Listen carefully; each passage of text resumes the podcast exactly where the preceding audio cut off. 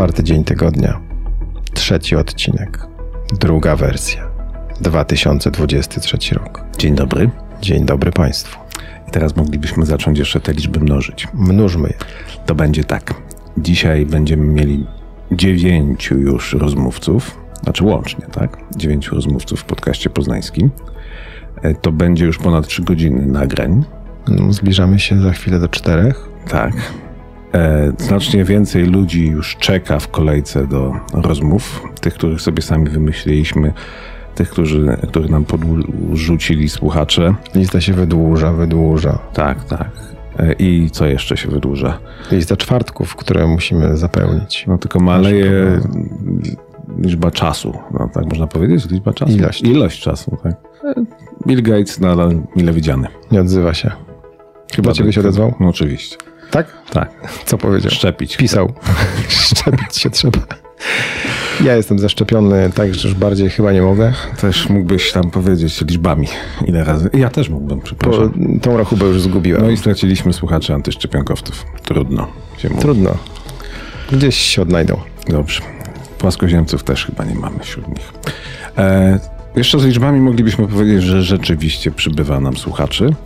E, przybywa szybciej niż e, osób lubiących fanpage'a. Co jest pozytywne, powiedziałbym, bo gorzej by było, gdyby więcej nas osób lubiło niż słuchało. To ja może y, powiem nie odwrotnie, ale jednak mimo wszystko zachęcę Was do tego, żebyście na Facebooku nas polubili, bo tam będziecie dostawać na bieżąco informacje o tym, że już ten czwartek nadszedł. I tam troszkę więcej dostajecie e, niż e, na platformach podcastowych, bo na platformach podcastowych głównie można nas posłuchać. A na Facebooku Można również... zobaczyć na przykład, e, może tego nie wiecie, ale e, obrazki, które promują poszczególne odcinki, są wytworzone przez sztuczną inteligencję, całkowicie sztuczną, tak myślę, no bo nie wiem, czy tam ktoś nie siedzi i ich nie rysuje, no ale myślę, że to jest sztuczna inteligencja i Radzi sobie tygodniu, coraz lepiej. No, kwestia gustu, oczywiście, o gustach nie będziemy dyskutować, chociaż może kiedyś, to też byłby Ja temat. uważam, że mnie maluje lepiej sztuczna inteligencja niż e, w Niż rzeczywistości wyglądam. O, W każdym razie w zeszłym tygodniu pokazaliśmy obrazki, których żeśmy nie wykorzystali, a tych obrazków, e, propozycji sztucznej inteligencji jest sporo, więc e, no, zapraszamy też na Facebooka. Oczywiście słuchajcie w pierwszej kolejności, Facebook absolutnie w drugiej. tak jest. Ruszamy? Ruszamy. Michał Czajka. Leszek Wagniura. Zapraszamy.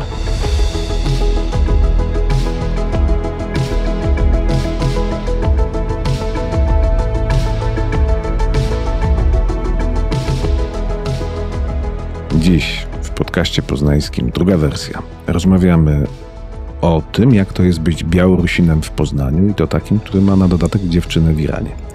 Rozmawiamy też o tym, jak to jest stworzyć najlepszą szkołę w Wielkopolsce i co ważniejsze, utrzymać ten tytuł przez lata. A zaczynamy od rozmowy o dorastaniu i dojrzałości w polityce i nie tylko o tym, z Frankiem Sterczewskim, politykiem, posłem na Sejm, poznaniakiem. Rozmawia Leszek Waligura. Franek e, Sterczewski. Czy Franek Sterczewski w polityce zmieni imię na Franciszka w końcu, czy będzie Frankiem? Staram się reagować na każdą formę, ale osobiście im krócej, tym lepiej, więc e, skoro mm, w, w, w, w polityce są takie osoby, nie wiem, jak Radek Sikorski, jak e, nie wiem, nie jest Bernard, tylko Bernie Sanders, to e, forma Franek również wydaje mi się, że, że pasuje. E, nie ma to w żaden sposób związku z tym, jak pana traktują wyborcy albo przeciwnicy polityczni, poważnie albo niepoważnie. To znaczy, wydaje mi się, że to działa korzystnie, w takim sensie, że e, zbliża mnie do jednych i drugich. To znaczy, kiedykolwiek e, rozpoczynam jakąś rozmowę, przedstawiam się, albo kiedy ktoś mnie rozpoznaje na ulicy, to no, nie mam poczucia jakiegoś takiego dystansu, tylko od razu jest ludzka taka fajna rozmowa, a tak samo nie traktuję przeciwników politycznych jak przeciwników, tylko no, e, gdzieś tam wszyscy rywalizujemy o to, żeby mm, ten, to państwo i ten świat e, lepiej funkcjonował, więc również staram się raczej szukać partnerstw e, w, w, w każdym środowisku. i uciekać właśnie też od oficjalnych sformułowań. Staram się też przechodzić na ty z tą drugą stroną, no bo też uważam, że na tym mm, to jest taka europejska kultura po prostu życia publicznego, czy to w mediach, czy w, w polityce, więc wydaje mi się, ta ścieżka jest po prostu też naj, najprostsza i naj, najbardziej taka funkcjonalna. Nie poczuwa się pan do, do bycia totalną opozycją? To y, wydaje mi się, że nie, nie mnie oceniać, jak y, na to patrzą e, prawda, wyborcy, wyborczynie. Ja się tak nie czuję, w takim sensie, że to, co staram się robić, to być konstruktywną opozycją, ale też no, po prostu politykiem, który zwraca uwagę, jak działa ten cały system na szczeblu państwowym, na szczeblu regionalnym i samorządowym. No i do odpowiednich e, jednostek, decydentów staram się apelować o pozytywne zmiany w tym systemie, e, niezależnie od tego, kto ma jakie afiliacje partyjne. Też nie jestem członkiem żadnej partii, być może jest to wygodne z, z, z mojej perspektywy, no ale też tak rozumiem e, swoją rolę jako posła. Ale szedł pan do wyborów pod sztandarami Platformy Obywatelskiej. Koalicji Obywatelskiej. Koalicji Obywatelskiej, zgadza się. Mhm. Czy ten związek nadal jest silny? Absolutnie. To znaczy, Koalicja Obywatelska składa się właśnie z wspomnianej Platformy, z Inicjatywy Polskiej, Nowoczesnej, z Zielonych, e, z osób bezpartyjnych takich jak ja. I no, mamy wielu partnerów, również samorządowych, również ruchy miejskie, również e, prezydentów wielu miast. E, to, to, jest po prostu tak samo jak e, Zjednoczona Prawica, też nie jest e, tylko pisem, ale tam jest mm, grupa różnych partii i środowisk. Mm, tak samo po tej stronie opozycyjnej czy demokratycznej. To jest, to jest po prostu masa ludzi. I, I to, co staram się robić, to przede wszystkim tworzyć partnerstwa wobec jakichś tematów, tak? Mnie nie interesują właśnie szyldy, koterie, jakieś towarzyskie sytuacje, tylko interesuje mnie to, żeby na przykład przekonać wszystkich e, polityków, niezależnie ile mają lat, niezależnie właśnie y, ile lat są w Sejmie czy w, w polityce i mm, jakie środowisko reprezentują, no żeby przekonać ich do e, priorytetu dla transportu publicznego, do inwestycji w mieszkalnictwo, w e, politykę proklimatyczną, transformację energetyczną i tak dalej. I w, w, staram się mówić właśnie o tematach, o sprawach do załatwienia, a nie właśnie o tych takich etykietach, które no moim zdaniem są, nie są wyczerpujące. Czy nie można mówić, że jest pan osamotniony e, w swoich działaniach, że próbuje pan uprawiać politykę w pojedynkę? Wydaje mi się, że to nie jest możliwe, że, mm, że to jest wtedy gdzieś tam no, no, trudne. Jeżeli ktoś jest e, w pojedynkę i mm, prawda, no i, i nikt się z nim nie zgadza na przykład, prawda? E, więc to, co staram się robić, to właśnie szukać tych partnerstw i e, szukać jak najwięcej mm, zrozumienia dla jakiejś sprawy. No i e, w niektórych sprawach oczywiście udaje się to szerzej. Wówczas jest większy powód do radości. W niektórych trochę to zrozumienie jest węższe no, z, z różnych powodów, różnice pokoleniowe, inna wrażliwość i tak dalej. Ale jednak no, praca zespołowa czy no, siła jest w grupie. To teraz tak. E, to, co pan robi, komisje, w których pan działa, to nie jest temat powszechnej debaty, to nie jest coś, co e, pokazuje się w wiadomościach. Częściej tam, e, a właściwie jedynie można było pana zobaczyć przy okazji takich rzeczy, których próbowano pana ośmieszyć, albo no jedni powiedzą, że próbowano, drudzy powiedzą, że sam się pan ośmieszał. E, czy pan żałuje biegania z e, siateczką, czy powtórzyłby pan to? E, dla tych, którzy nie wiedzą, chodzi o, o akcję przy granicy z Białorusią podczas kryzysu migracyjnego, który właściwie nadal trwa. Oczywiście, tak, tak właśnie. Kryzys na granicy polsko-białoruskiej trwa właśnie od półtorej roku. Jest to no, poważny kryzys humanitarny.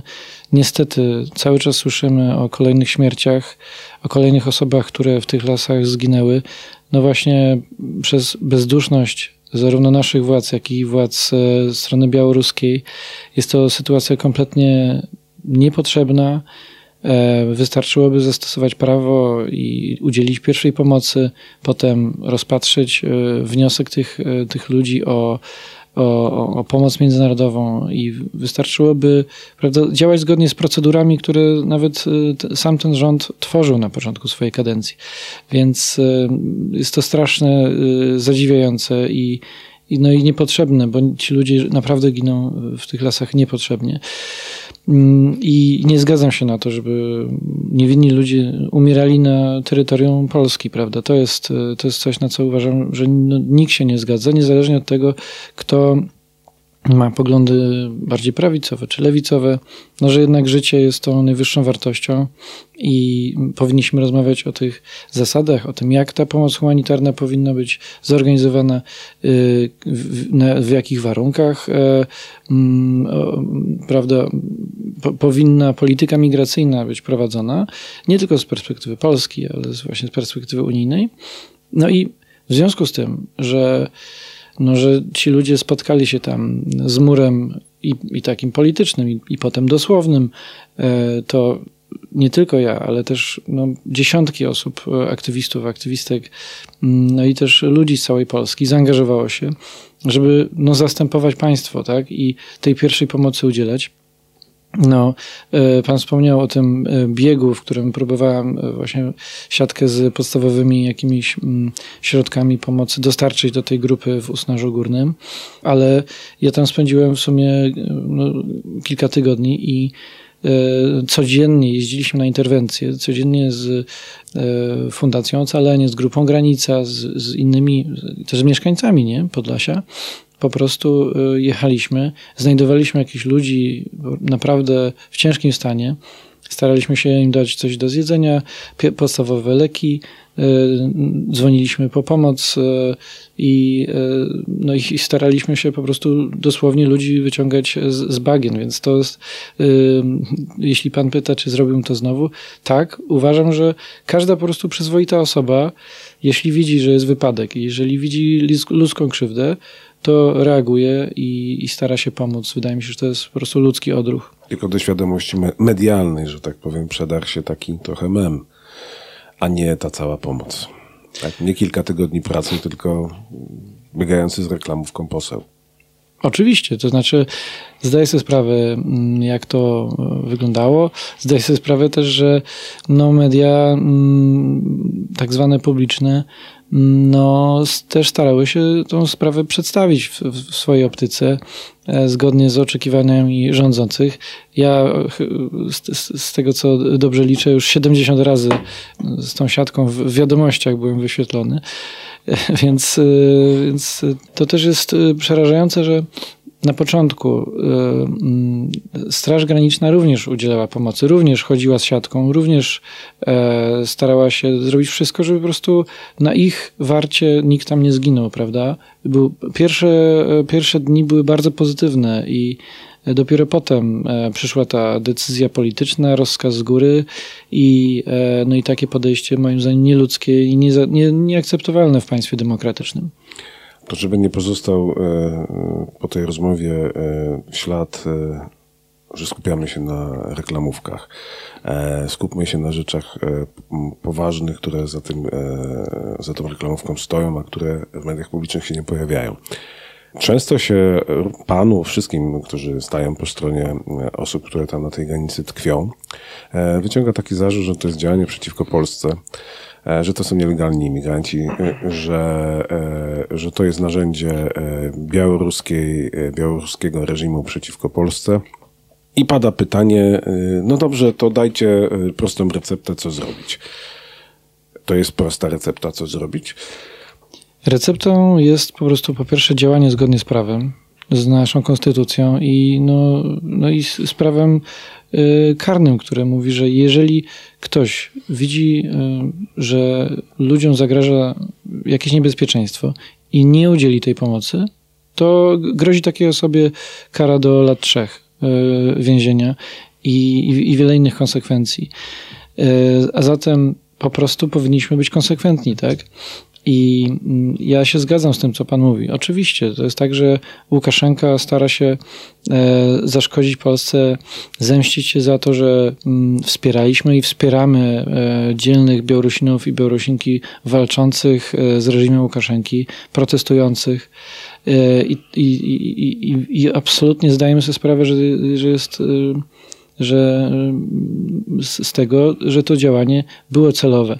Jednak to nie zaprzecza prostemu faktowi, że ludzie, których on wykorzystuje, których oszukuje, mamiąc bezpieczną drogą do Europy, że oni są ofiarami w tym wszystkim, że oni są wykorzystani przedmiotowo, E, że to on ich po prostu mm, w ten sposób wypycha, więc nasze władze nie powinny zachowywać się tak samo i wypychać e, po prostu tych ludzi w drugą stronę i nie powinniśmy e, widzieć w tych ludziach właśnie broni, zagrożenia, etc. To są po prostu niewinni ludzie, którzy się znaleźli w nieodpowiednim miejscu i, i, i, i należy zachować się tak jak wiele innych państw, właśnie zgodnie z prawem, tak? Nie wypychać, tylko po pierwsze dać herbatę, dać coś do zjedzenia, opatrzeć, no i potem podjąć procedury, tak? E, mamy nawet w naszym e, mamy dokumenty e, rządowe mówiące, co się dzieje w czasie takiego kryzysu humanitarnego, jak jest zarządzanie kryzysowe. Trochę widzieliśmy to, prawda, w zeszłym roku na granicy z Ukrainą, prawda?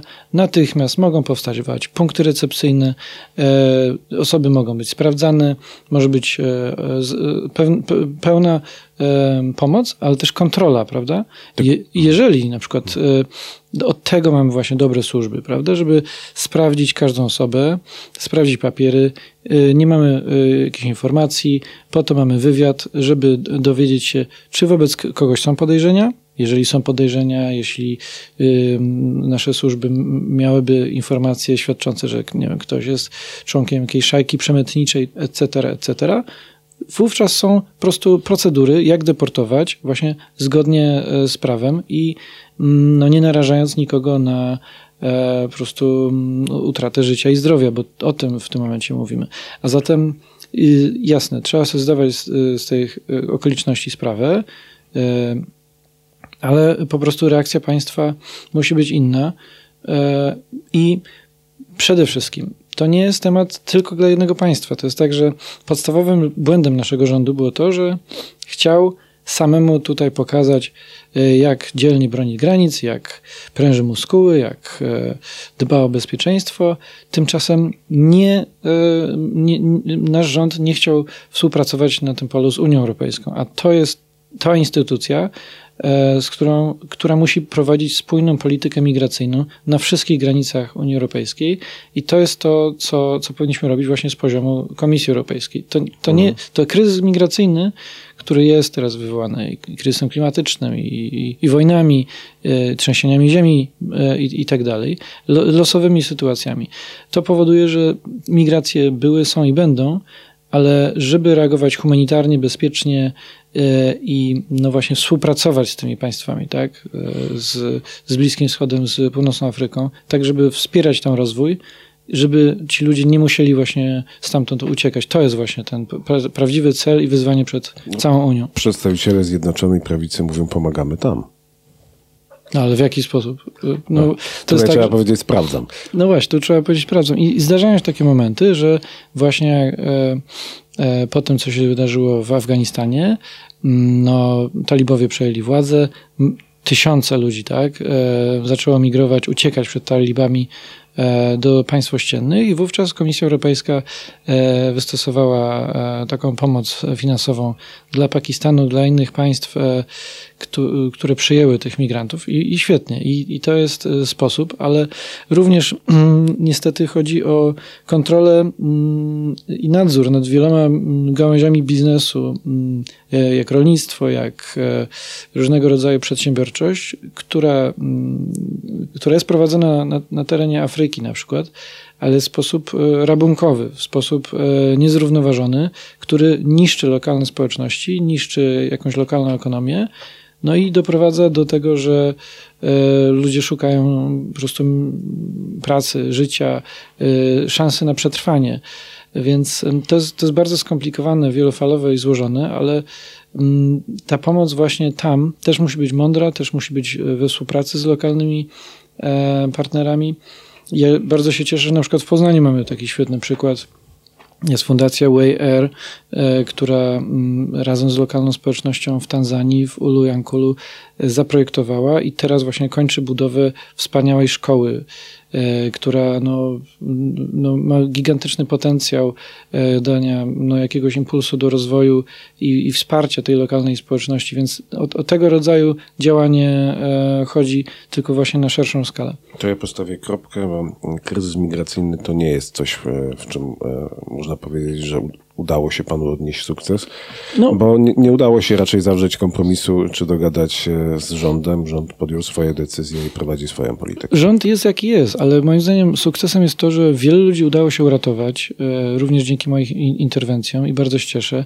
No i teraz e, też ci ludzie sądzą się z, z polskim rządem i e, wszystko na to wskazuje, że mają dużą szansę wygrać sprawy i wygrać odszkodowanie za niehumanitarne potraktowanie przez nasz rząd. E, I, i, i dlatego ja się cieszę z, z każdej osoby, którą udało się poznać, którą udało się uratować.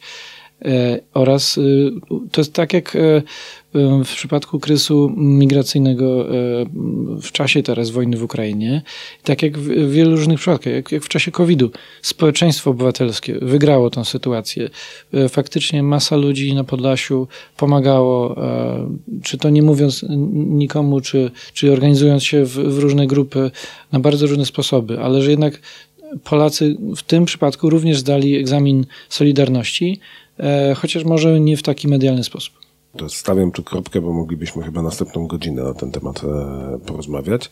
E, ale postawię tę kropkę z moim komentarzem, bo często stykałem się z takim e, e zarzutem, że pomagając tam pomagamy terrorystom, przyszłym terrorystom i tak dalej.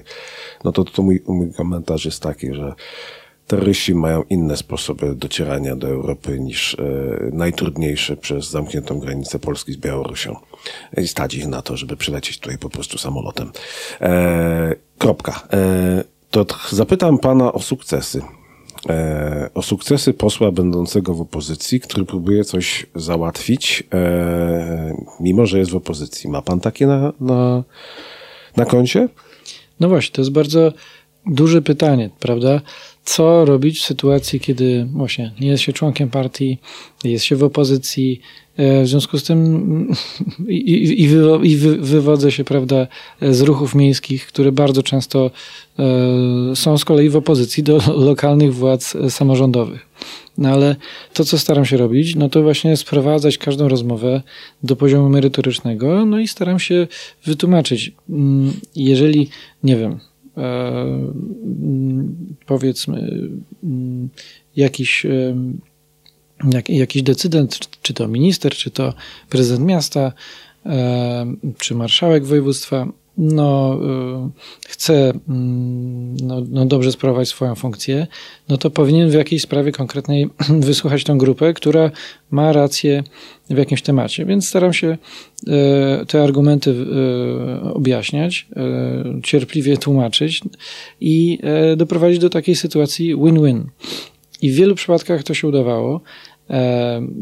W, większości są to przypadki na, na, szczeblu samorządowym, czyli mm, jest tu fajna współpraca, czy to z Rafałem Trzaskowskim, czy to z Jackiem Jaśkowiakiem, czasem szorstka, czasem lepsza, ale jednak szukamy tych pól.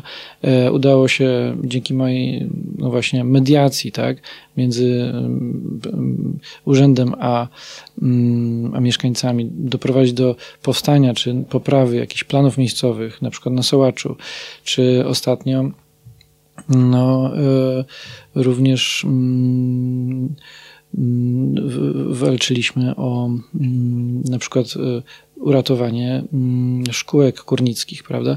Tutaj e, nietypowa współpraca, bo bo, no, bo też ja się zaangażowałem, też poseł Wróblewski się zaangażował, także no, cieszę. Ale chyba macie za chwilę następne pole współpracy, y, czyli TBS-y w Poznaniu. Otóż to, otóż to, no właśnie.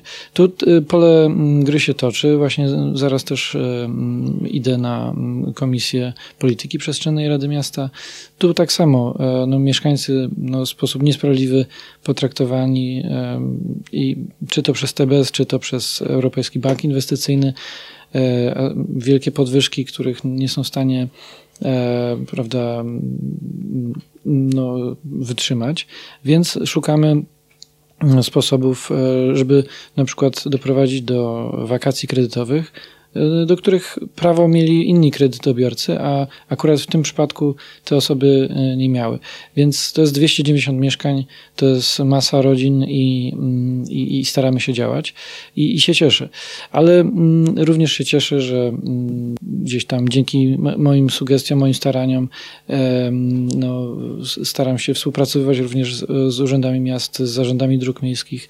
W Warszawie bardzo fajnie udało się na lato zmieniać Plac Zbawiciela, teraz będzie trwała przebudowa Placu Trzech Krzyży e, i dzięki temu małemu fragmentowi e, nowej ścieżki rowerowej powstanie super trasa od Wilanowa na Stare Miasto, 11 kilometrów e, wygodnego przejazdu, więc może będzie kolejny pretekst, żeby odwiedzić stolicę naszego państwa. To teraz pytanie. E, przepraszam, bo ja pewnie panu e, przerywam e, dłuższy ciąg Zapraszam, sukcesów, jasne, jasne. sukcesów, ale e, czy nie czuje się pan trochę bardziej politykiem działającym lokalnie, e, miejsko, niż tak ogólnopolsko? To znaczy, wydaje mi się, że to jest tak, że ja również jestem politykiem lokalnym. Jestem, siedzimy na Łazarzu.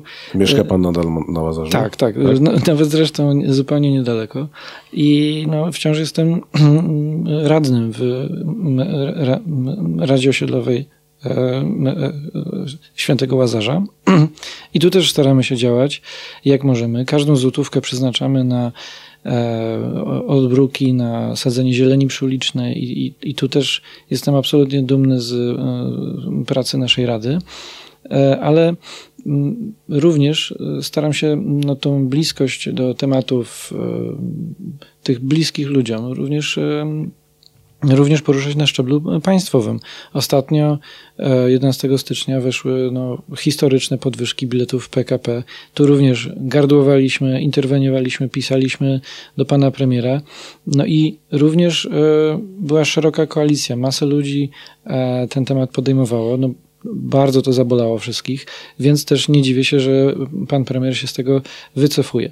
Ale teraz podejmujemy kolejne kroki, bo chodzi nam o to, żeby nie tylko bilety te międzymiastowe, intercity, ale również lokalne, regionalne, również mogły liczyć na tego rodzaju obniżki, więc będziemy składać ustawy właśnie, które spowodują, że kolej będzie mogła mniej płacić za prąd, żeby mogła, żeby przewoźnicy mogli mniej płacić za dostęp do infrastruktury E, kolejowej, więc, e, więc tutaj również mm, patrzę na te mechanizmy globalne, na te mechanizmy państwowe, ale pod kątem lokalnym, tak? Jak to działania państwa, jak te działania z centrali mogą spowodować, że też życie lokalne, miejskie, regionalne po prostu będzie lepsze, no bo im lepszy transport publiczny, tym więcej z nas będzie miało dostęp do szpitala, E, szkoły, miejsca pracy i tak dalej. A wykluczenie komunikacyjne w tym, Pols w, tym w naszym kraju jest naprawdę poważnym problemem.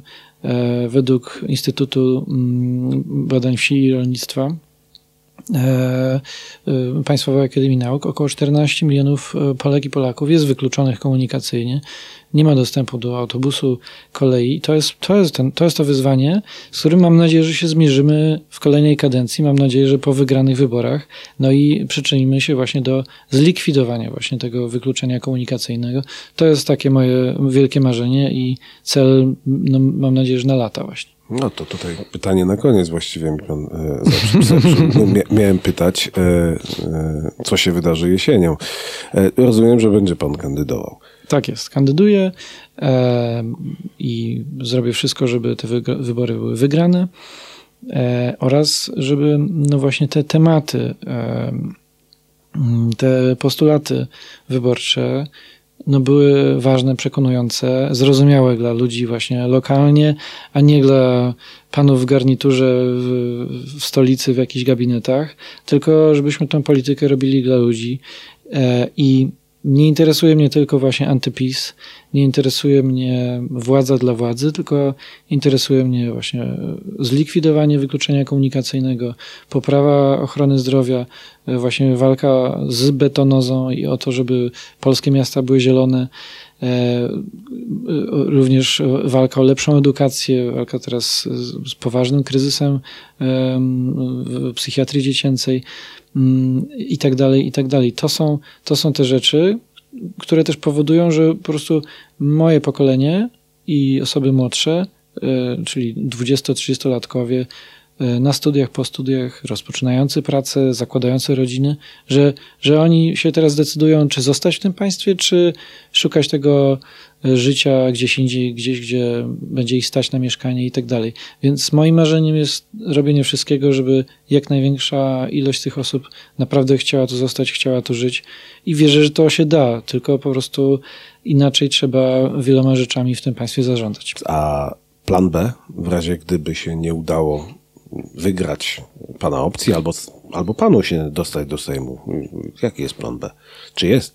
To znaczy, zawsze mam e, plan B, C, D i tak dalej. Jestem e, z wykształcenia architektą i urbanistą, więc kompletnie zdaję sobie sprawę, że planować trzeba po pierwsze długofalowo, po drugie mieć masę scenariuszy pod ręką, no bo po prostu jest masa okoliczności, których nie da się przewidzieć, ale moim absolutnym planem, e, na którym się skupiamy, jest właśnie kampania, no, która. Ja nie lubię tego słowa kampania, no bo po prostu dla mnie kampania zaczęła się pierwszego dnia po poprzednich wyborach w 2019 i e, całe, cała kadencja jest kampanią i jeżeli się dobrze pracuje, wykonuje swoją pracę, pomaga ludziom, to wówczas mam wrażenie, że ta, ta praca jest udana i żadna kampania na koniec nie jest potrzebna. Więc tego się staram e, trzymać. Także po prostu praca tu i teraz.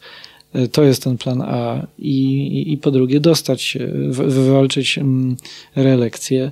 Mm, I niezależnie od tego, jaki będzie wynik, Mam nadzieję, że e, partie demokratyczne wygrają wybory, że będziemy współtworzyć e, przyszły rząd i niezależnie jaka będzie moja pozycja, e, to, mm, to będzie, będę kontynuował tą pracę. Ona jest ciężka, jest wymagająca, ale myślę, że jest bardzo ważna i, i, i będę się starał łączyć te wszystkie perspektywy właśnie ludzi na dole z ludźmi na górze, żeby po prostu ten mechanizm, ten system naprawiać e, luki w nim, zasypywać i, i, i także chcę kontynuować tą, tą pracę po prostu niezależnie gdzie się znajdę e, w, w, prawda, we wrześniu mm, czy listopadzie tego roku. Oczywiście też trzeba brać pod uwagę takie ewentualności, że być może Białoruś, o której wspomnieliśmy, otworzy front z Ukrainą i być może nasz rząd wprowadzi jakiś stan wyjątkowy E, lub inne okoliczności, które jeszcze przesuną e, wybory parlamentarne w Polsce. Więc ja się kompletnie nie skupiam właśnie na tych wyborach, kiedy one będą e, i prędzej czy później będą, ale najważniejsze jest naprawdę tu i teraz obserwowanie tych pożarów i robienie wszystko, żeby je zagasić. Dziękuję panu bardzo i mam nadzieję, że się jeszcze zobaczymy i usłyszymy w tym studiu. Ja również. Dziękuję Dzie Dziękuję.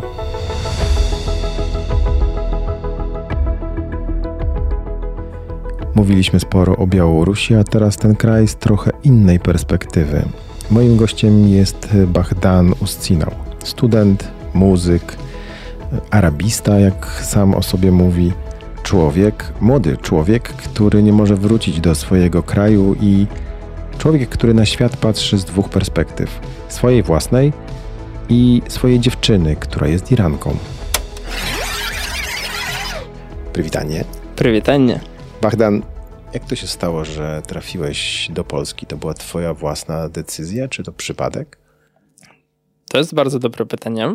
I miałem wtedy 18 lat i mój tata zachęcał mnie, a nawet zmuszał e, do, do przeprowadzki do Polski, do pójścia na Uniwersytet e, Europejski. Czyli nie chciałeś przyjeżdżać do e, Polski? nie to, że nie chciałem, nie wiedziałem jak to. Wyobraź sobie, masz 18 lat, masz znajomych, ja nawet jeszcze miałem wtedy dziewczynę i tata mówi, że nie, jedź do Polski. Zmień kraj. Zmień kraj. Nie znasz polskiego, nigdy nie byłeś w Krakowie, w Poznaniu, w Warszawie, ja byłem tylko w Białymstoku i muszę jechać. Po co? Dlaczego? Nie wiadomo. W domu mam znajomych, dziewczyny, perkusję, znajome miejsce, język. Ale zrobiłeś to. Ale zrobiłem to. Um, i, jestem z tego zadowolony. Tak, stwierdziłem, że warto zaryzykować. Kiedy ostatni raz byłeś w domu? Kiedy widziałeś się ostatni raz z rodziną? Ostatni raz byłem w domu, już ci mówię, ponad dwa lata temu. Rok temu widziałem mamę, a resztę rodziny, na przykład babci i dziadka, to nie widziałem od ponad dwóch lat. Ostatni raz byłem w styczniu. Pamiętam nawet 21 stycznia wyjeżdżałem z Białorusi do 2021 roku. Możesz wrócić na Białoruś? Nie mogę. A dlaczego? W sensie mogę, ale pytanie na jakich warunkach będę przybywał na Białorusi i przez jaki czas. Prawdopodobnie, prawdopodobnie grozi pewna kara, prawdopodobnie więzienna, czego nie chciałbym doświadczyć po raz No na pewno. trzeci. Za co ta kara? Za, Byłeś niegrzeczny. za bycie niegrzecznym, za pewne nawet myślenie troszeczkę inne, które nie pasuje władzom e, Białorusi. A wyjechałeś dobrowolnie, czy musiałeś wyjechać? Zależy. E, Ja bym powiedział, że nie wróciłem dobrowolnie, bo był taki plan, że po wyborach, po protestach, W 2020 roku? tak, 21. e, był plan, że chcieliśmy z znajomym wrócić do domu, ale po włamaniu się do jego mieszkania i stwierdziliśmy, że nie wracamy do domu, a w lutym tego roku, 2023, e, moja mama była w więzieniu. E, mój tata jakby zdążył uciec w grudniu 2022 roku, więc e, Czyli nie masz powrotu. nie mam powrotu. Przemyśliwszy to wszystko, zrozumiałem, że nie ma wyjścia. Nie ma jakby drogi do domu. Masz kontakt ze znajomymi na Białorusi? Kilka osób tam jeszcze zostało. Jak oni patrzą na tą sytuację? Jest bardzo ciężko. Jest bardzo ciężko wszędzie. Jakby problemy socjalne, polityczne, finansowe, wszystko to tylko jakby z czasem się powiększa. No i nie wiadomo, kiedy będzie temu koniec. I już mam więcej znajomych z Białorusi w Polsce niż w Białorusi. A jak w tej chwili traktuje się w Polsce Białorusinów? Macie jakieś problemy związane z tym, że Łukaszenka stoi po stronie Rosji?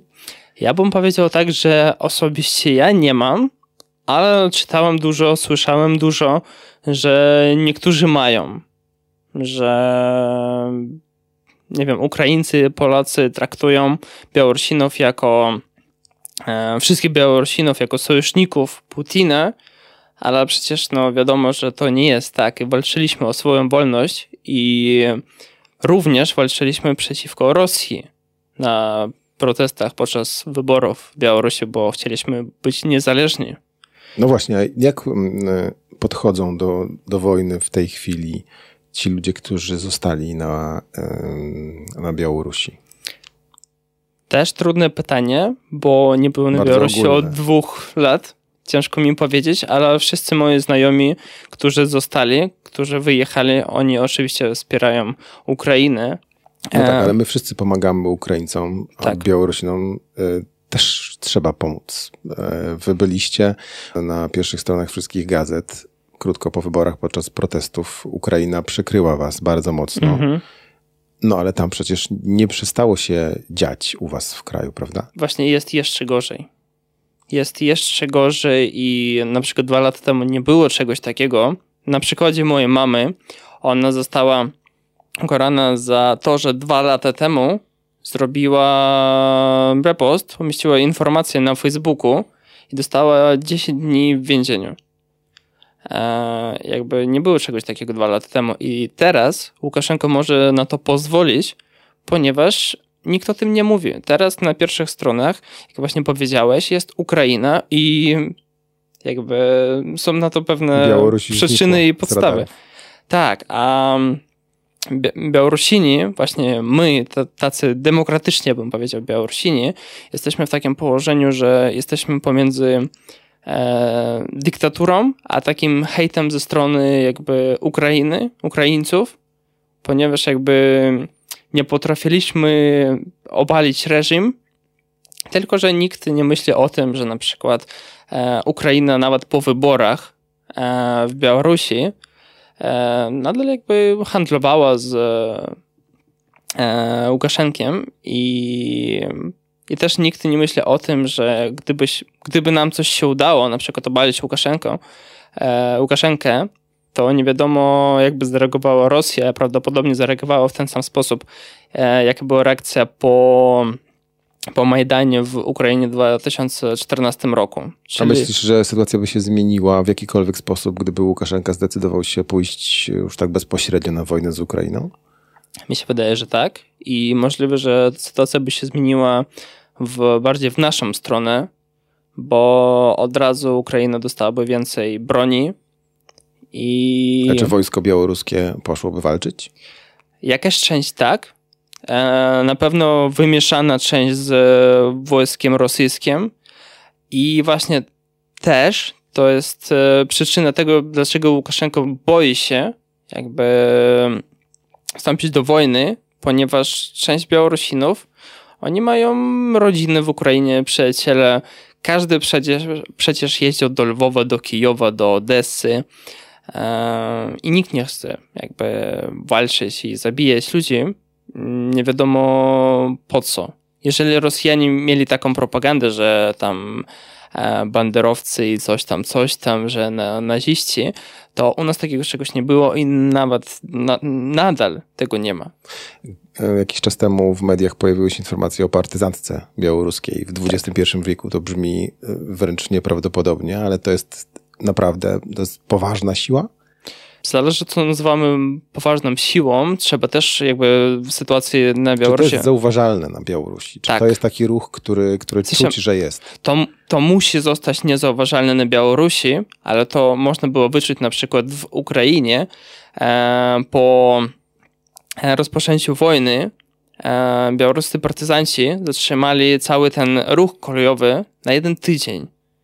I właśnie e, pamiętając o tym, że Rosjanie doszli do Kijowa tam w ciągu dwóch dni albo jednego, chyba dwóch, e, to właśnie taka przerwa w dostarczaniu broni była bardzo, bardzo cenna. Bardzo cenna.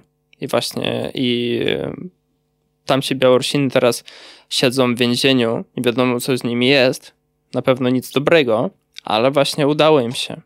I właśnie w naszej sytuacji trzeba uwzględnić to, że bardzo dużo Białorusinów, takich aktywnych Białorusinów, młodych, oni wyjechali, bo nikt nas e, w tamtych czasach jakby, w sensie dostaliśmy wsparcie, ale i tak byliśmy sami. A czy was, tych ludzi, którzy wyjechali, rozumiem, że wy tworzycie opozycję poza tak. krajem, jak można wspierać i czy trzeba wspierać? E, uważam, że tu, na przykład w Polsce, już dostaliśmy wystarczająco duże wsparcie, że studenci poszli do na uniwersytety, e, ludzie dostali pracę, uczą się języka i tego było i jest bardzo dużo. To co możemy robić, żeby wam pomóc? Musimy się po prostu szanować nawzajem i pamiętać to, co jakby było nie aż tak dawno, trzy lata temu, to jest bardzo jakby krótki okres i nie zapamięty, zapamiętywać, e, zapominać o tym, jakby jak Białorusini walczyli i nadal walczą. Przecież na Ukrainie walczą. E, na granicach Białorusini pomagają, w, tam, w Kijowie, w Poznaniu, wszędzie. Jakby uważamy się za jeden, za jeden naród i dlatego naszym też obowiązkiem jest e, pomagać Ukrainie. Ale czy my możemy wesprzeć, my Polacy, możemy wesprzeć w jakikolwiek sposób opozycję na Białorusi, tam na miejscu? Mi się wydaje, że na miejscu nie ma takich możliwości do wsparcia jakiegokolwiek, ponieważ Białoruś została objęta sankcjami i na przykład nawet, yy, nawet zwykły przelew już jest niemożliwy. Granice się zamykają właśnie z Polską została tylko jedna otwarta granica, właśnie przejście graniczne. E, no i to się robi coraz bardziej skomplikowane.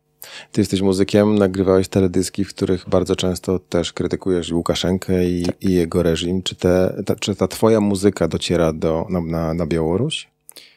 Po wybuchu wojny ja bym powiedział, że mamy taką przerwę, a to, co było, to, co było zrobione przed, uważam, że do jakby do swoich odbiorców dotarło. Tak. Zwłaszcza, że jesteśmy dosyć zbliżeni do siebie w swoim myśleniu i w swoich poglądach. Białoruś objęta jest y, sankcjami dosyć poważnymi. E, polskie Ministerstwo Spraw Zagranicznych nawet pisze oficjalnie, że jesteśmy w stanie wojny hybrydowej z Białorusią. Czy wy to odczuwacie? Tak. W sensie odczuwam to nawet będąc e, w Polsce, czytając wiadomości po polsku, po białorusku, po ukraińsku. I oczywiście, że to widzę na przykład obserwuję na Instagramie grupę Granice i prawie codziennie piszę o, o pewnych zgonach na, na przejściu, no, nie na przejściu, a na terytorium tym jakby pomiędzy państwami, że na białorusko-polskiej granicy zginęła jedna osoba, jakiś tam nastolatek i to jest straszne. I to jest właśnie to, co robi Łukaszenko, że... A czy ta fala imigrantów, którą przeżyliśmy jakiś czas temu, ona była zauważona na Białorusi? Tak. Wszyscy do mnie mówili, że wszędzie w Mińsku, zwłaszcza w Mińsku, bo to jest duże miasto, e, bardzo dużo autobusów, e, różnych, różnego rodzaju autokarów przyjeżdżałem z e, migrantami i że są nieszczęśliwi, są po prostu straceni. To jest straszne widzieć ludzi, którzy przyjechali nie wiadomo gdzie, jakby może wiadomo po co, ale nie wiedzą co robić dalej i wiedzą, że zostali okłamani. I to jest straszne. A czy ty wiążesz swoją przyszłość z Białorusią? Chcesz wrócić tam, jeżeli będziesz mógł? Jeżeli będę mógł, to chcę wrócić, ale pytanie, czy na stałe, ponieważ mieszkam w Polsce od 6 lat. Mam tutaj swoich przyjaciół, nawet bym powiedział, że rodzinę, nawet kilka, bo zależy od ekipy, gdzie się znajduję, nawet w jakim mieście. Eee, mam dziewczynę z Iranu, też pewna, pewna relacja tam się zbudowała. Masz Mam... dziewczynę z Iranu. Ty z kraju objętego sankcjami, w którym rządzi reżim, samo. masz dziewczynę z Iranu, która jest w podobnej sytuacji. Tak, bardzo dobrze się rozumiemy. No, tylko, że ona, ja bym powiedział, że jest jeszcze w gorszej sytuacji, ponieważ jest dziewczyną w kraju jakby e, takiego totalitarnego islamu. A oprócz tego, ze względu na to, że Białoruś jest w Europie, jakby w kontynentalnej, jest e, łatwiej pomagać państwom jakby z zewnątrz Białorusi, a Iran jest oddalony od nas, jest otoczony takimi państwami jak Afganistan, Pakistan, Irak, e, Armenia i Azerbejdżan. Jakby i Zatoka Perska. No więc nie najspokojniejszy region na świecie, ale chcę, żeby ona była szczęśliwa i chcę, żeby miał możliwość wracać na Białoruś. Właśnie chodzi o to. A jak widzisz swoją przyszłość ze swoją dziewczyną? Widzę swoją przyszłość ze swoją dziewczyną, ale nie widzę gdzie. Ale wiem, że będę się zajmował czymś, e, jak, jakąś twórczością. Ona jest właśnie artystką, E, zajmuje się kaligrafią, miniaturą perską, e, robi amulety. Ja gram na perkusji, e, na santusze, na perskim właśnie instrumencie. Gram, gram w teatrze Mozaika tutaj w Poznaniu. Uczę się arabskiego, perskiego, więc mam pewne możliwości i jakby... Ale chcesz się przeprowadzić do Iranu? Chciałbym, ale nie w tej sytuacji, bo wiem, że moja dziewczyna nie będzie szczęśliwa mm, w Iranie przy obecnym reżimie. Jeżeli coś się zmieni, a to się zmieni, uważam, że to się zmieni i w Iranie, i w Rosji, i na Białorusi. Rosja to zobaczymy. E, ale jak e, coś się zmieni na Białorusi, to się zmieni w Iranie, bo to wszystko jest powiązane. Wszędzie jest Putin i właśnie podtrzymuje te reżimy.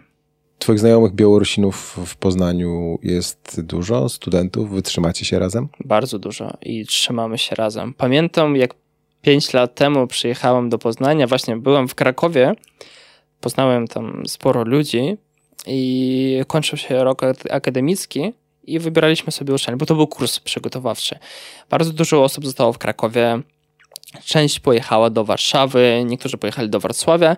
Ja jako jedyny pojechałem do Poznania, nie znałem tutaj nikogo, a po protestach przyjechało tak dużo ludzi, też ze względu na mnie, że tu byłem, tu mieszkałem przez e, dłuższy czas i teraz e, tak już e, otwierają się różne białoruskie kawiarnie, restauracje, nawet znam białoruski kebab tam na Wildzie. Jest Białorusinów bardzo dużo.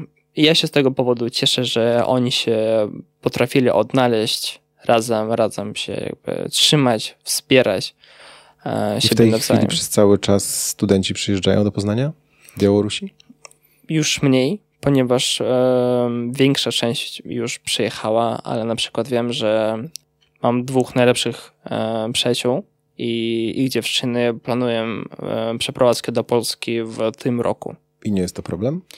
E, jest problem, żeby dostać wizę, resztę nie.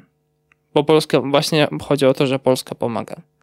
Wszyscy wiedzą, jaka sytuacja jest na Białorusi e, i raczej nie będzie problemów z dostaniem się na studia.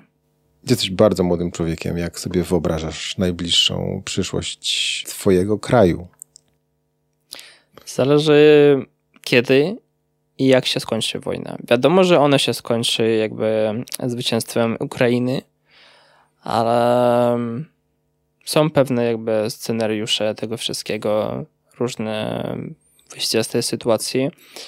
Wiadomo, że jakby postaram się, dam wszystko mm, z siebie, co się da, żeby sytuacja na Białorusi zmieniła się w lepszą stronę, tak bym, tak bym powiedział, że w stronę Europy, w stronę demokracji.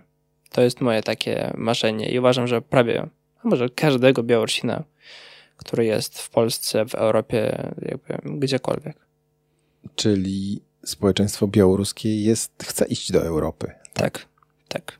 Pamiętam podczas wyborów jeszcze było takie, że to nie było liczne, takie opinie, że o, chcemy być jak e, Szwajca Szwajcaria, że niezależni ani Rosja, ani Europa, ale no, wszyscy widzą i wszyscy rozumieją, że to jest jedyne wyjście, że e, Unia Europejska, Zachód i im dalej, tym lepiej od Rosji. A co by było, gdyby Łukaszenka zdecydował się na to, żeby w jakiś sposób bardziej ścisły przyłączyć Białorusię do, do Federacji Rosyjskiej? Ja bym powiedział, że i tak już jest bardzo mocno jakby zintegrowana z Rosją i jedynym, może nawet, może nie jedynym, ale największym punktem takiego e, oddzielenia e, od Rosji jest sam Łukaszenko. Bo jeżeli Rosja wchłonie Białoruś, to Łukaszenki nie będzie. I on o tym wie. I to jest straszne. No tak, ale to wtedy was też nie będzie, nie będzie narodu tak naprawdę. Tak, tak, tak, tak. Jakby naród zostanie, ale państwo zniknie. I jak los będzie się toczył dalej, to już pytanie zależne od nas, e, od naszych czynów i tak dalej. Bardzo Ci dziękuję za rozmowę i powodzenia. A teraz Małgorzata Dębska, biolożka, nauczycielka, ale przede wszystkim dyrektorka drugiego liceum ogólnokształcącego w Poznaniu. Będzie odpowiadać na pytania Michała Czajki o to, jak to jest stworzyć najlepszą szkołę w Wielkopolsce, jak to jest ten tytuł utrzymać, E, ale nie tylko o tym. Opowie także o tym, e, jaka jest ta dzisiejsza młodzież. Lepsza czy gorsza niż za naszych, naszych, jak to brzmi, czasów. Czy ma Pani teraz jakiś problem, który spędza Pani sens powiek, przez który nie może Pani spać w nocy? Śpię bardzo dobrze i myślę, że to jest bardzo ważne, ponieważ y, wykonuję taką pracę, która sprawia mi olbrzymią radość i daje mi dużo energii, więc myślę, że To powoduje, że można spać dobrze i wydaje mi się, że to, co robię, robię to z pasją i robię to uczciwie i myślę, że to jest najważniejsze. Czyli dyrektor y, najlepszego liceum w Wielkopolsce nie ma problemów? Oczywiście, że są problemy, tylko zawsze uważam, że problemy są po to, żeby je rozwiązać i sam fakt y, rozwiązywania problemów dodaje mi takiej energii. Śpi Pani w nocy, a w dzień. Jaki jest ten największy problem, który Pani w tej chwili rozwiązuje? Największy problem, myślę, który jest, to jest y, ta podwójna rekrutacja, czyli ta olbrzymia ilość uczniów, którzy do nas trafią.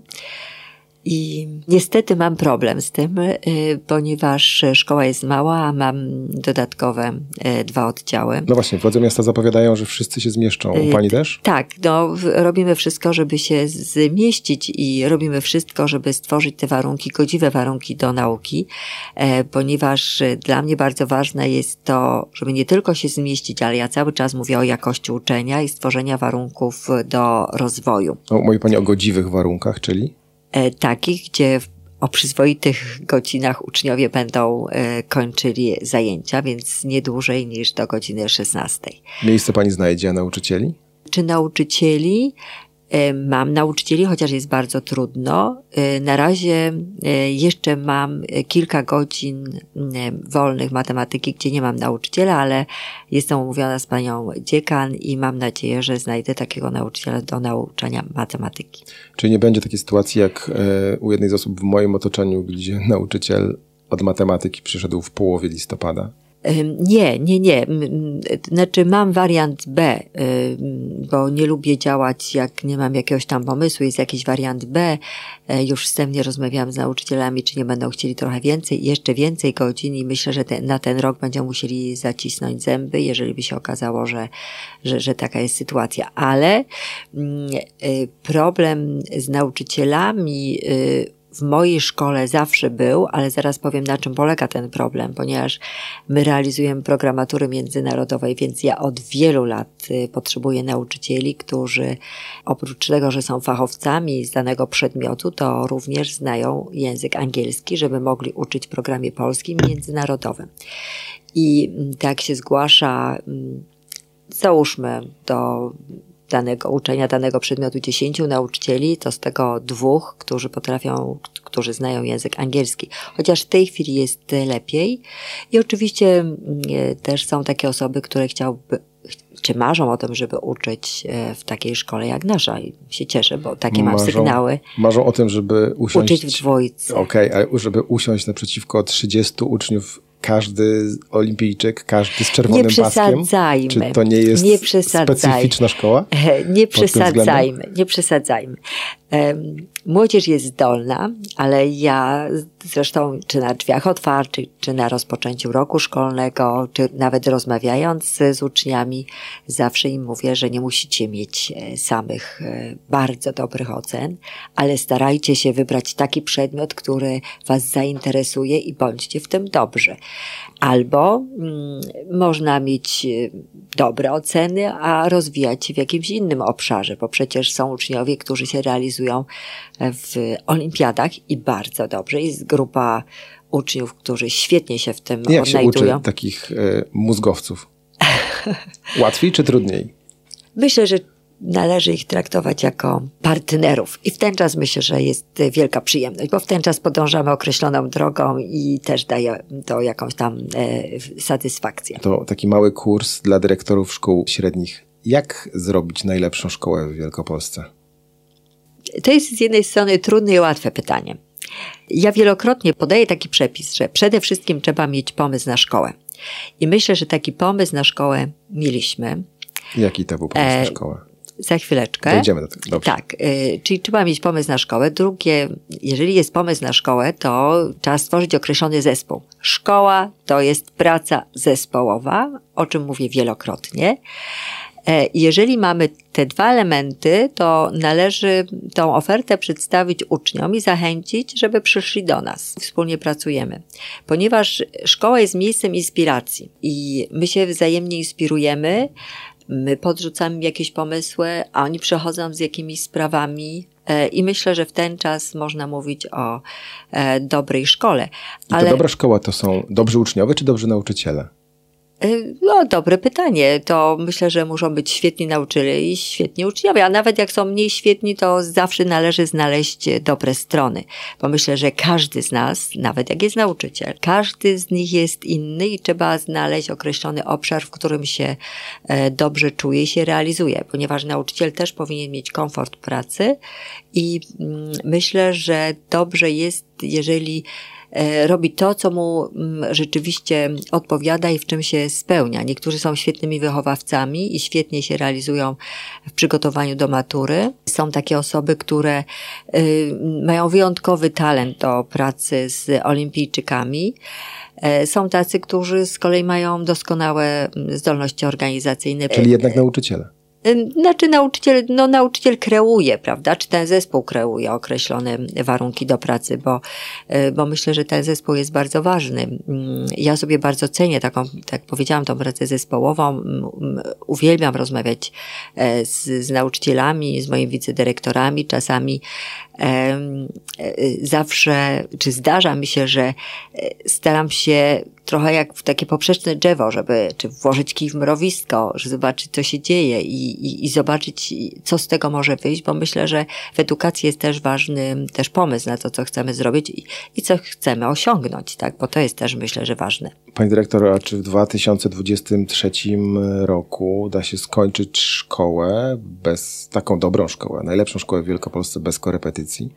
I tu jest, myślę, że olbrzymi mm, problem, jeżeli chodzi o te dodatkowe lekcje. Niestety e, dotyka to, mm, myślę, wszystkich uczniów całej Polsce, bo rozmawiam na ten temat, zadaję pytania, rozmawiam z nauczycielami, rozmawiam z uczniami, e, dlaczego korzystać z dodatkowych lekcji.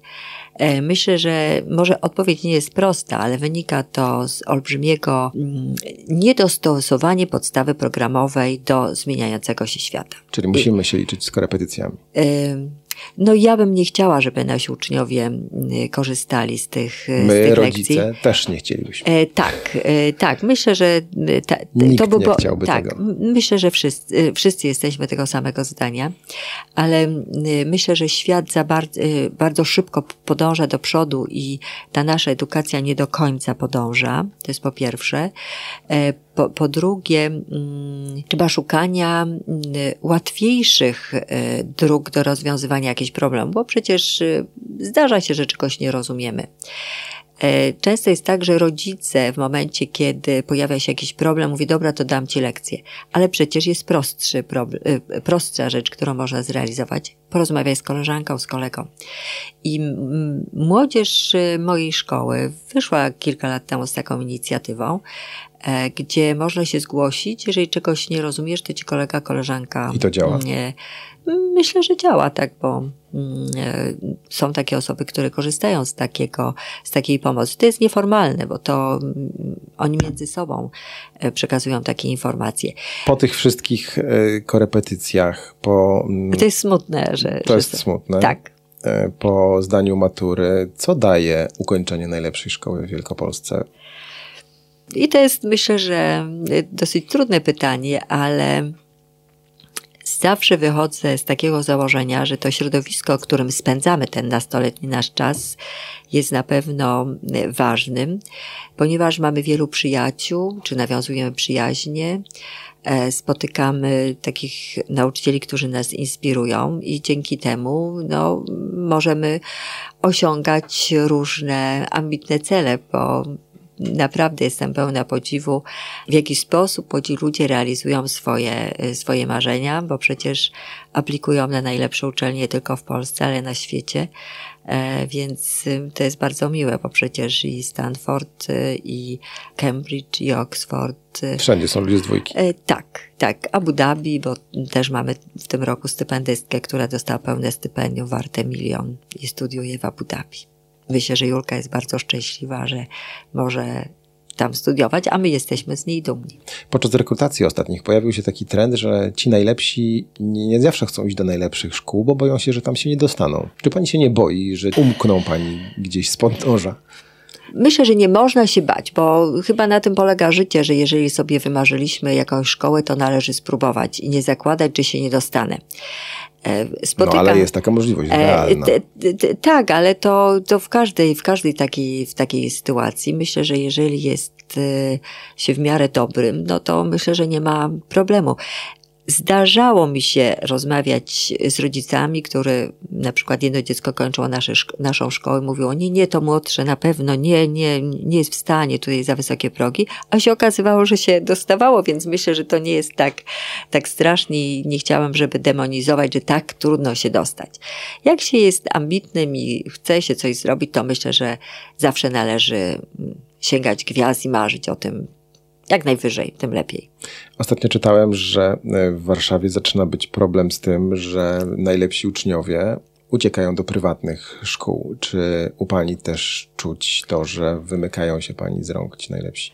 Trudno mi powiedzieć, czy najlepsi idą do szkół prywatnych, natomiast e, rzeczywiście przyjrzałam się ostatnio e, wynikom szkół podstawowych i te najlepsze szkoły podstawowe, z wyjątkiem dwóch szkół przy tych liceach, są szkoły podstawowe i to są jedyne szkoły państwowe, które się znalazły w tej dziesiątce, pozostałe to są szkoły prywatne.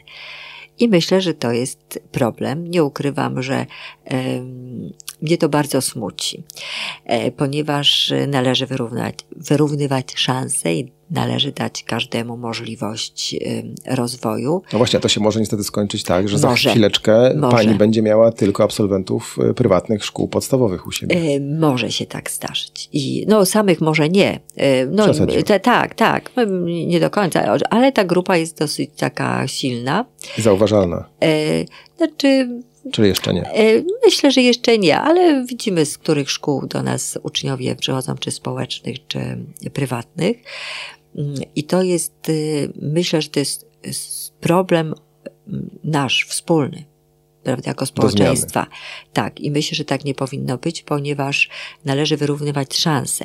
Natomiast ja powiem o bardzo takiej cennej inicjatywie, E, Mianowicie jest y, Fundacja Romana Czernyckiego i rodziny Staraków, e, którzy fundują stypendia dla y, dzieci, które mają, pochodzą ze skromnych domów, z mniejszych miejscowości. E, Kilka lat temu wybrali naszą szkołę. Dlaczego? Dlatego, że jest bardzo dobra i jest przyjazna. Także dokładnie zostało to sprawdzone. I w każdym województwie w Polsce jest taka szkoła. I do tej szkoły mogą te dzieci aplikować. E, muszą się oczywiście dostać. I muszą mieć odpowiednie świadectwo. E, tak, ale jak się. I to są bardzo zdolne dzieci. E, one by nie miały szansy e, chodzenia do nas do szkoły, ponieważ często jest tak, że rodziców nie stać na to, żeby ją opłacić bursę, dojazdy, czy dodatkowe, mm, e, dodatkowe opłaty, które są związane, podręczniki i tak dalej. Wobec tego rezygnują z tego, a dzięki temu, że ta fundacja ich wspomaga, ta młodzież nas przychodzi. Jestem zachwycona tą młodzieżą, jak oczywiście całą młodzieżą w drugim liceum, ale obserwuję ich rozwój, miałam przyjemność e, uczyć e, również taką grupę i obserwowałam, jak się rozwijają. I to jest coś tak pięknego i tak fantastycznie się rozwijają, bo bardzo często jest tak, że pojawiają się jakieś problemy, ale fundacja ich wspiera i oni się wzajemnie wspierają. Myślę, że to jest piękne. Pani dyrektora, czy pani pracowała kiedykolwiek w innej szkole niż drugie liceum ogólnokształcące w Poznaniu? Byłam na praktykach w moim liceum jeszcze jako studentka przez dwa miesiące. E, Natomiast jak skończyłam studia, zaczęłam uczyć w drugim liceum. Co prawda od października, ale całe moje życie zawodowe jest związane z dwójką. Czyli utknęła pani w liceum na ile lat? Kilkadziesiąt. No, Dla niektórych byłby to koszmar. Ym, 37 lat pracuję, więc nie wstydzę się tego i uważam, że to był bardzo dobry, jest bardzo dobry czas i, i nie żałuję tego, mimo że znalazłam się w drugim liceum bardzo przypadkowo, natomiast nie żałuję. Im człowiek starszy, tym e, gen takiego przekonania, że kiedyś było lepiej, jest coraz bardziej widoczny. Nie. U każdego z nas nie. Nie, nie Ale- ja tak nie uważam, że ten czas jest też piękny. Jest inny, było, jest inaczej. jest inaczej. Ten czas było To fajnie. zapytam o to właśnie, czy jest inaczej? Czym młodzież z 90 lat, sprzed powiedzmy 20-30 lat różni się od tej młodzieży dzisiejszej? jest bardziej świadoma tego, co chcą w życiu osiągnąć. To jest, to naprawdę widać. Jeżeli sobie przypomnę tą młodzież albo nawet, y, ponieważ ja bardzo szybko przyszłam do liceum, wobec tego pamiętając również swój pomysł na życie, co chciałam osiągnąć, to właściwie nie miałam wyznaczonych y, celów. A w tej chwili młodzież ma tak dokładnie wyznaczone cele, co chce w życiu osiągnąć, że jestem pełna podziwu i y, zadaję sobie zawsze pytanie. To ja też. Jak 16-17-latek wie, co chce w życiu osiągnąć i jak podąża w tym kierunku. No, brzmi rzeczywiście tak, magicznie. Tak, i to powtarzam wielokrotnie. E, oczywiście nie wszyscy, mm, bo przecież jest e, ten czas młodości, jest też takim czasem poszukiwania i nie zawsze wiedzą, co, co chcą w życiu zrobić, ale myślę, że jeżeli pojawi się jakaś taka grupa osób, które wyznaczają jakieś określone cele, jest takie środowisko, to również inspiruje e, również koleżanki i kolegów, bo myślę, że takie środowisko wzajemnego bycia razem jest bardzo ważne. Dlatego uważam, że dobrze być w, w takim miejscu, e, kiedy się wzajemnie motywujemy też do pracy, inspirujemy. Proszę nie mylić to z wyścigiem I pokazujemy szturów. różne scenariusze tak, życiowe. Tak, bo można w bardzo różny sposób to, to robić.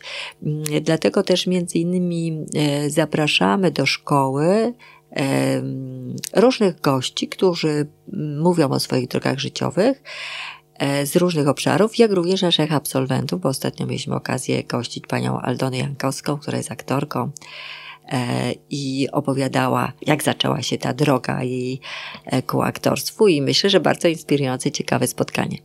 Pani dyrektora, pandemia zostawiła ślad na młodzieży? Myślę, że y, tak, tak, na nas wszystkich. Natomiast wydaje mi się, że w miarę obronną ręką z tego wyszliśmy, ponieważ ja właściwie od pierwszych dni powołałam taki zespół, który składał się z nauczycieli e, i uczniów.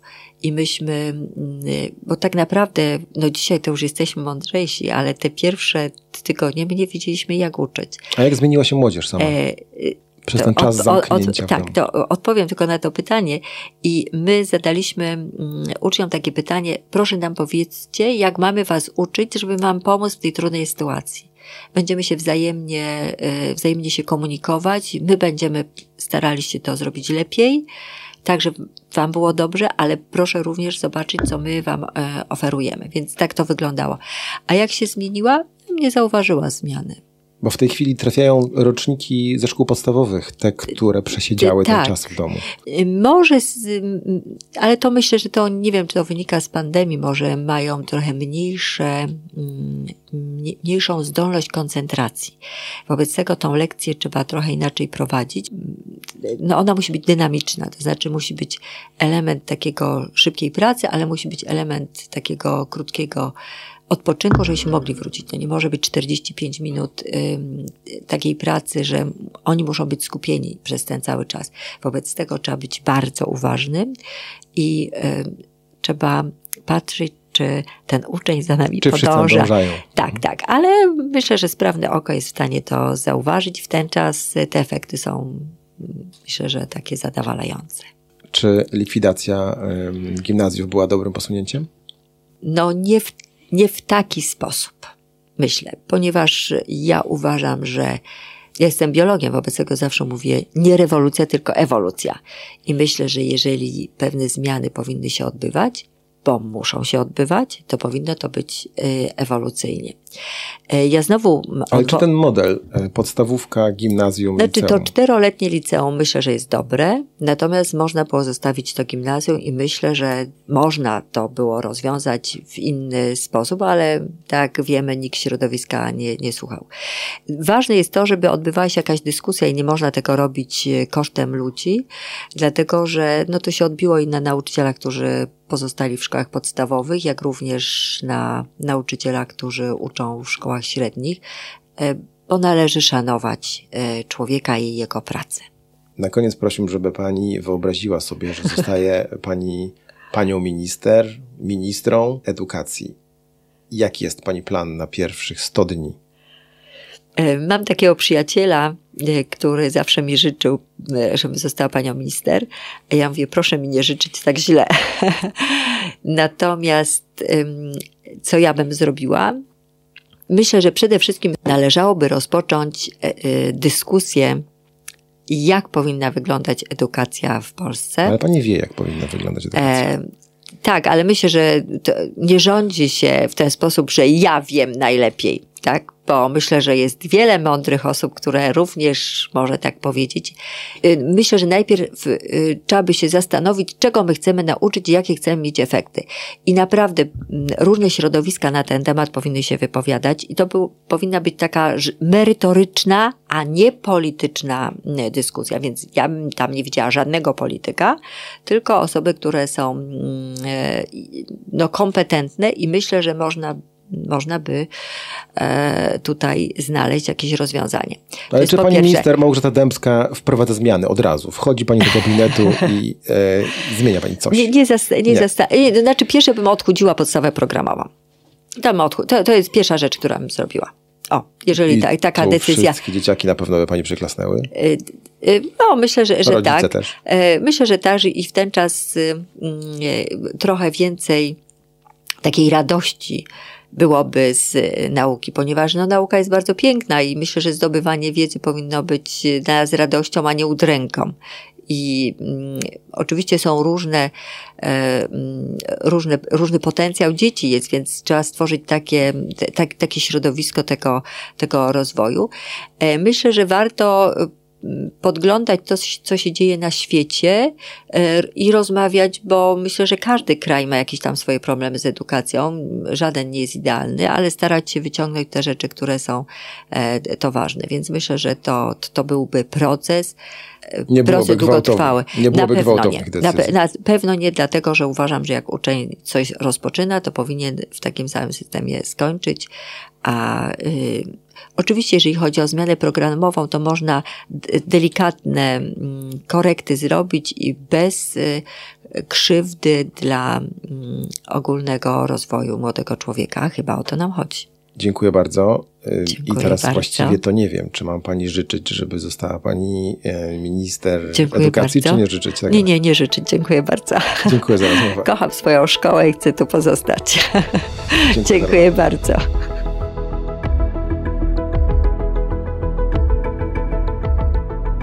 To wszystko na dziś i oczywiście zapraszamy za tydzień w czwartek na czwarty już odcinek. To ja się tu jeszcze szybko włączę. Słuchajcie nas najlepiej na wszelkich możliwych e, platformach podcastowych.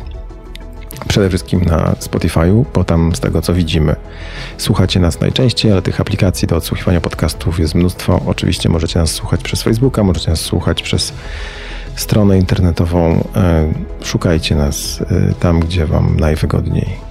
Do usłyszenia za tydzień. Do usłyszenia.